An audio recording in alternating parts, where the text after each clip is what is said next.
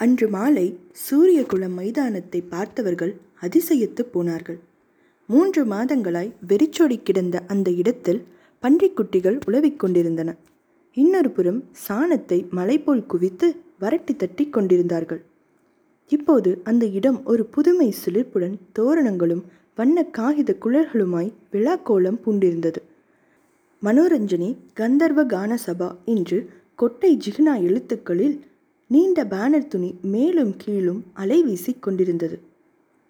ஆங்காங்கே காஸ் லைட்டுகள் ஜொலிக்க டிக்கெட் கவுண்டர்களில் கூட்டம் முண்டியடித்து கொண்டிருந்தது. உள்ளே சபை நிறைந்து சோடா கலர் சத்தம் காதை பிளந்து கொண்டிருந்தது. நீரூற்று பொழியும் தோட்டசின் படுதா காட்சி மேடையில் மெதுவாக ஆடிக்கொண்டிருந்தது ஆறு முப்பத்தைந்து ஆனதும் டம் டம் என்று சத்தம். ஜோதி சுந்தர வினோதா ஆதிகணநாதா என்று விநாயக ஸ்துதி பாடல் கும் என்ற ஹார்மோனிய சுதியுடன் கோரஸாக ஒழிக்க மேடையின் இடுக்குகள் வழியே வந்த ஊதுபத்தி சாம்பிராணி புகை சபை முழுவதும் மனம் பரப்பியது. சபையோரின் ஒருமத்த ஆவல் மேடையை நோக்கி லயித்திருந்தது. வக்கீல் வரதாச்சாரி ஐந்து நிமிடம் தாமதமாக வந்தார். அவரை வரவேற்க நாலைந்து பேர் வாசலுக்கு ஓடினார்கள். இரண்டு முக்கிய நிர்வாகிகள் அவரை வரவேற்று முன்வரிசைக்கு அழைத்து சென்று அமர செய்தனர். உங்கள் ஆசிர்வாதத்தாலையும் உதவியாலையும் இந்த புதிய நாடக கம்பெனியை தொடங்கியிருக்கோம் என்றார் நிர்வாகிகளில் ஒருவர். கோமலம் வைர சிரிப்போடு உடம்பில் ஜரிகையும் தங்கமும் மின்ன பணக்கார தோரணையுடன் வந்திருந்தாள். அடுத்தாற்போல் டிஎஸ்பி மனைவி ஏக அமர்க்கலமாக உள்ளே நுழைந்தாள். டிஎஸ்பி நாராயணசாமி ஜிப்பா போட்டு குதப்பிய வெற்றிலையுடன் விசிறி மடிப்பு அங்கவஸ்திரத்தில் ஒரு கல்யாண வீட்டு தாசில்தார் பிறகு மிட்டாதார் மிராசுதார் பக்கத்து ஜமீன் எல்லோருமே ஒவ்வொருவராய் வந்து இறங்கினர். இந்த ஆர்ப்பாட்ட வைபவங்களுக்கிடையே மெல்லிய தென்றல் உள்ளே நுழைவது போல் பாப்பா வந்து கொண்டிருந்தாள். அவளை கண்டதும் அத்தனை ஆண்களின் மூச்சும் தடைப்பட்டு நின்றன. பெண்கள் அவளை பொல்லா கண்களோடு பார்த்தார்கள். அத்தனை பேருக்கும் தன் அபிநய கைகளால் அழகாக கும்பிட்டு அடக்கமாக முன்வரிசை நாற்காலி ஒன்றில் போய் உட்கார்ந்து கொண்டாள். கணபதி ஸ்தோத்திர பாடல் இசை வெள்ளமாய் சபையை நிறைக்க திரை சுருண்டு சுருண்டு மேலே போக அத்தனை கண்களும் அடுத்தது என்ன என்பது போல் ஆவலோடு நோக்கின. சிவலிங்கத்திற்கு பத்மாவதி பூஜை செய்யும் முதல் காட்சி ஆரம்பமாயிற்று. கர்ணா அர்ஜுனா நாடகம். மகேஸ்வரா என் மனோரதம் இன்று பூர்த்தியாகும். உம்முடைய கிருபையினால் நான் என் மனதுக்குகந்த மணாளனை இன்று பெறுவேன். என் ஜீவியத்தையும் யவனத்தையும் நான் யார் பாதங்களில் அர்ப்பணம் செய்யப் போகின்றேன்? இந்த நீண்ட வசனத்தை தொடர்ந்து ஆனந்த பைரவியின் ஒரு ஸ்லோகம். பாப்பா பலமாக பெருமூச்சு விட்டாள். அவள் கண்கள் கலங்கியிருந்தன. பத்மாவதியாக நடிக்கும் ஜில் ஜில் என்ன உருக்கமாக பிரார்த்தனை செய்கிறாள்? பாப்பா தன்னையே பத்மாவதியாக எண்ணிக்கொண்டாள். அதே முறையில் தான் அவள் மனமும் பிரார்த்தனை செய்கிறது. என் யவனத்தையும் வாழ்க்கையையும் யாரிடம் ஒப்படைக்கப் போகிறேன்? என்று மனதுக்குள் கேட்டுக்கொண்டாள் பாப்பா. சாமண்ணா எப்போ வருவார்? அவள் நினைவெல்லாம் கனவெல்லாம் சாமண்ணாவின் மீதே இருந்தது. சுப்பன் குப்பன் என்ற இரண்டு விதூசகர்கள் இடையில் வந்து கொச்சை மொழியில் உரையாடி தமா செய்துவிட்டு போனது அவளுக்கு கொஞ்சமும் பிடிக்கவில்லை. சாமண்ணா வந்திருந்தால் கொட்டகை அதிர்ந்திருக்குமே அப்படி ஒரு நடை போட்டு காட்டுவாரே புது நாடக சபா தொடங்கி புது நாடகம் உருவாக்கி இருக்கிறார்கள் நாடகம் வெற்றிகரமாக நடக்க வேண்டும். அப்போதுதான் நடிகர் போட்டு நடத்த ஆரம்பித்துள்ள இந்த நாடக கோஷ்டியில் சாமண்ணா இருக்கிறாரா இல்லையா? நிச்சயம் இருக்க வேண்டும். சாமண்ணா புது வேடம் போடப் போவதாக சொன்னார்களே எந்த வேடத்தில் வருவாரோ? இடைவேளை வந்தது. ஆனால் சாமண்ணாவைத்தான் காணவில்லை. பாப்பா குழம்பி போனாள். வக்கீல் வரதாச்சாரி வெளியே எழுந்து போனபோது முன்வரிசையில் இருந்த கோமளம் பின்பக்கம் திரும்பி பாப்பாவுக்கு ஜாடை காட்டினாள். பாப்பா சுருக்கென்று எழுந்து தளிர் நடையாக கோமளத்தின் அருகில் போய் அமர்ந்தாள். என்ன பாப்பா இவன்? ஏதாவது அக்கிரமம் பண்ணுறானா இன்னும் ஆசாமி வரவே இல்லையே. ஒருவேளை வராமலே இருந்து விடுவானோ? என்று சாமண்ணாவை குறித்து கவலைப்பட்டாள் கோமளம். அதான் மம்மி நானும் யோசிக்கிறேன். இந்த நாடக கம்பெனியில் சேர்ந்திருக்காரா இல்லையா? என்று சந்தேகமாயிருக்கே ஒருவேளை இந்த நாடகத்தில் அவருக்கு வேஷமே இல்லையோ என்னவோ என்று தவித்தாள். சேர்ந்திருக்கேன்னு தான் சொன்னான். பார்க்கலாம் இன்னும் பாதி இருக்கே. மம்மி சிங்காரப்பொட்டு நல்லவர் தானே? நல்லவர் தான் இருக்கணும். பணத்தை வாங்கி முழுங்கிட மாட்டானே. முழுங்கினா தொடர்ந்து மூணு வேளை சாப்பாடு கிடைக்க வேண்டாமோ? நாடகம் நடந்தால் தானே கிடைக்கும். நீங்கள் கண்டிஷன் பேசிட்டு தானே பணம் கொடுத்துருக்கீங்க?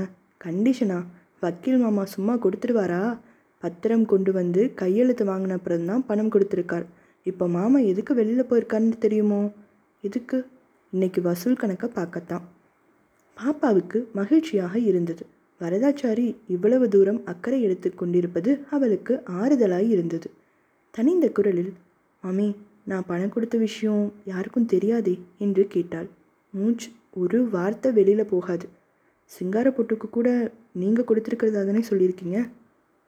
ஆமாம் நாங்கள் ஒருத்தர் தான் கொடுத்தோம்னு சொன்னால் சந்தேகப்படுவாரோன்னு நாலு பேர் சேர்ந்து பணம் போட்டிருக்கிறதா சொல்லி வச்சுருக்கோம். என்னவோ எல்லாம் நல்லபடியாக நடக்கணும். அதோ மாமா வரார். நான் என் சீட்டுக்கு போகிறேன் பாப்பா எழுந்து தன் இடத்துக்கு போய்விட்டார்.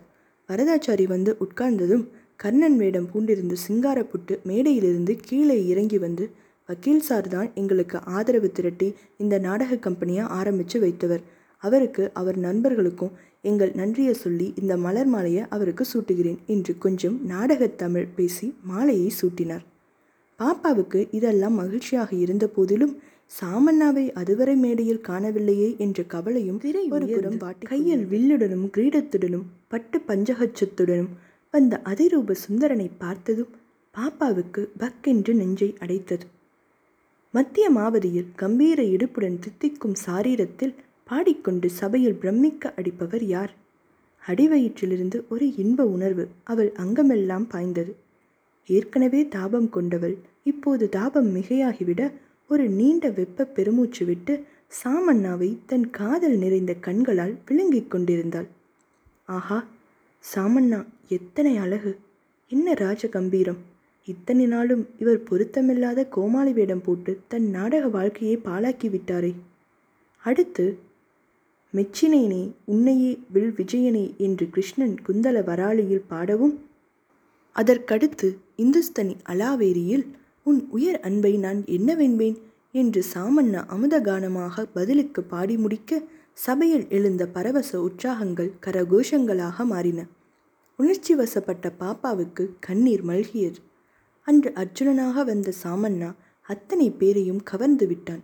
அதுவும் கடைசி காட்சியில் கர்ணனை பார்த்து ஆ சகோதரா உன்னை சகோதரன் என்று தெரியாமல் கொன்றேனே என்று உணர்ச்சி ததும்ப கூறியபோது சபையே கலங்கிவிட்டது. நாடகம் முடிந்ததும் பாப்பா பூமிக்கு இறங்கி வர சற்று நேரம் பிடித்தது. எல்லோரும் சாமண்ணாவின் நடிப்பை பாராட்டி பேசியபடி வெளியே போய்க் கொண்டிருந்தார்கள். பாப்பா வெளியில் வந்து நின்றபோது அவள் கண்ட காட்சி அவளை உறைய வைத்தது. ஃபோர்ட் சடான் கார் பளபளவென்று நிற்க அதன் அருகில் டாக்டர் ராமமூர்த்தியும் அவர் மகள் சகுந்தலாவும் புறப்பட்டு கொண்டிருந்தார்கள். சகுந்தலா நாகரிக யுவதியாக கையில் வாட்ச் கட்டி சாரியில் ப்ரூச் குத்தி சொகுசாக நின்று கொண்டிருந்தாள். அவள் விழி சாமண்ணாவின் மீது லைத்திருந்தது. அவள் எதிரே சாமண்ணா இன்னும் வேஷத்தை கலைக்காமல் அர்ஜுனனாகவே நின்று கொண்டிருந்தான். பிரமாதம் போங்க உங்களை மறக்கவே முடியாது. அர்ஜுனன்னா நீங்க தான். ஷேக்ஸ்பியர் நாடகம் பார்த்தா அப்படி அனுபவம் வரும்னு சொல்லுவாங்க. இன்னைக்கு உங்கள் நாடகத்தை பார்த்து எனக்கு அந்த அனுபவம் கிடைத்தது. அந்த பெண் பரவசமாக பேசினாள். சிறிது கூட வளையவில்லை கூசவில்லை. கம்பீரமாக ஒரு ஐரோப்பிய மாது நிற்பது போல் நின்று கொண்டிருந்தாள். டாக்டர் ராமமூர்த்தியும் சாமண்ணாவை வெகுவாக புகழ்ந்தார். விடை பெறும்போது அப்பா அவரை நம் வீட்டுக்கு சாப்பிட அலையுங்களே என்றாள் சகுந்தலா. ஆமாம் சாமண்ணா சாப்பாட்டுக்கு வரணும். கம்பவுண்டரை அனுப்புகிறேன் என்னைக்கு வரேன்னு சொல்லு என்றார் டாக்டர். அர்ஜுன சாமண்ணா கைகொப்பி நன்றி தெரிவிக்க அவனது கண்கள் மென்மையாக சகுந்தலா மீது விழுந்தன. அவள் கண்களும் அவனை நோக்கி இருக்க இருவர் கண்களும் ஆயிரம் செய்திகள் பேசிக்கொண்டன இதையெல்லாம் சற்று எட்ட நின்று பார்த்து கொண்டிருந்த பாப்பா ஒரு கற்சலை போல உறைந்து போனாள்.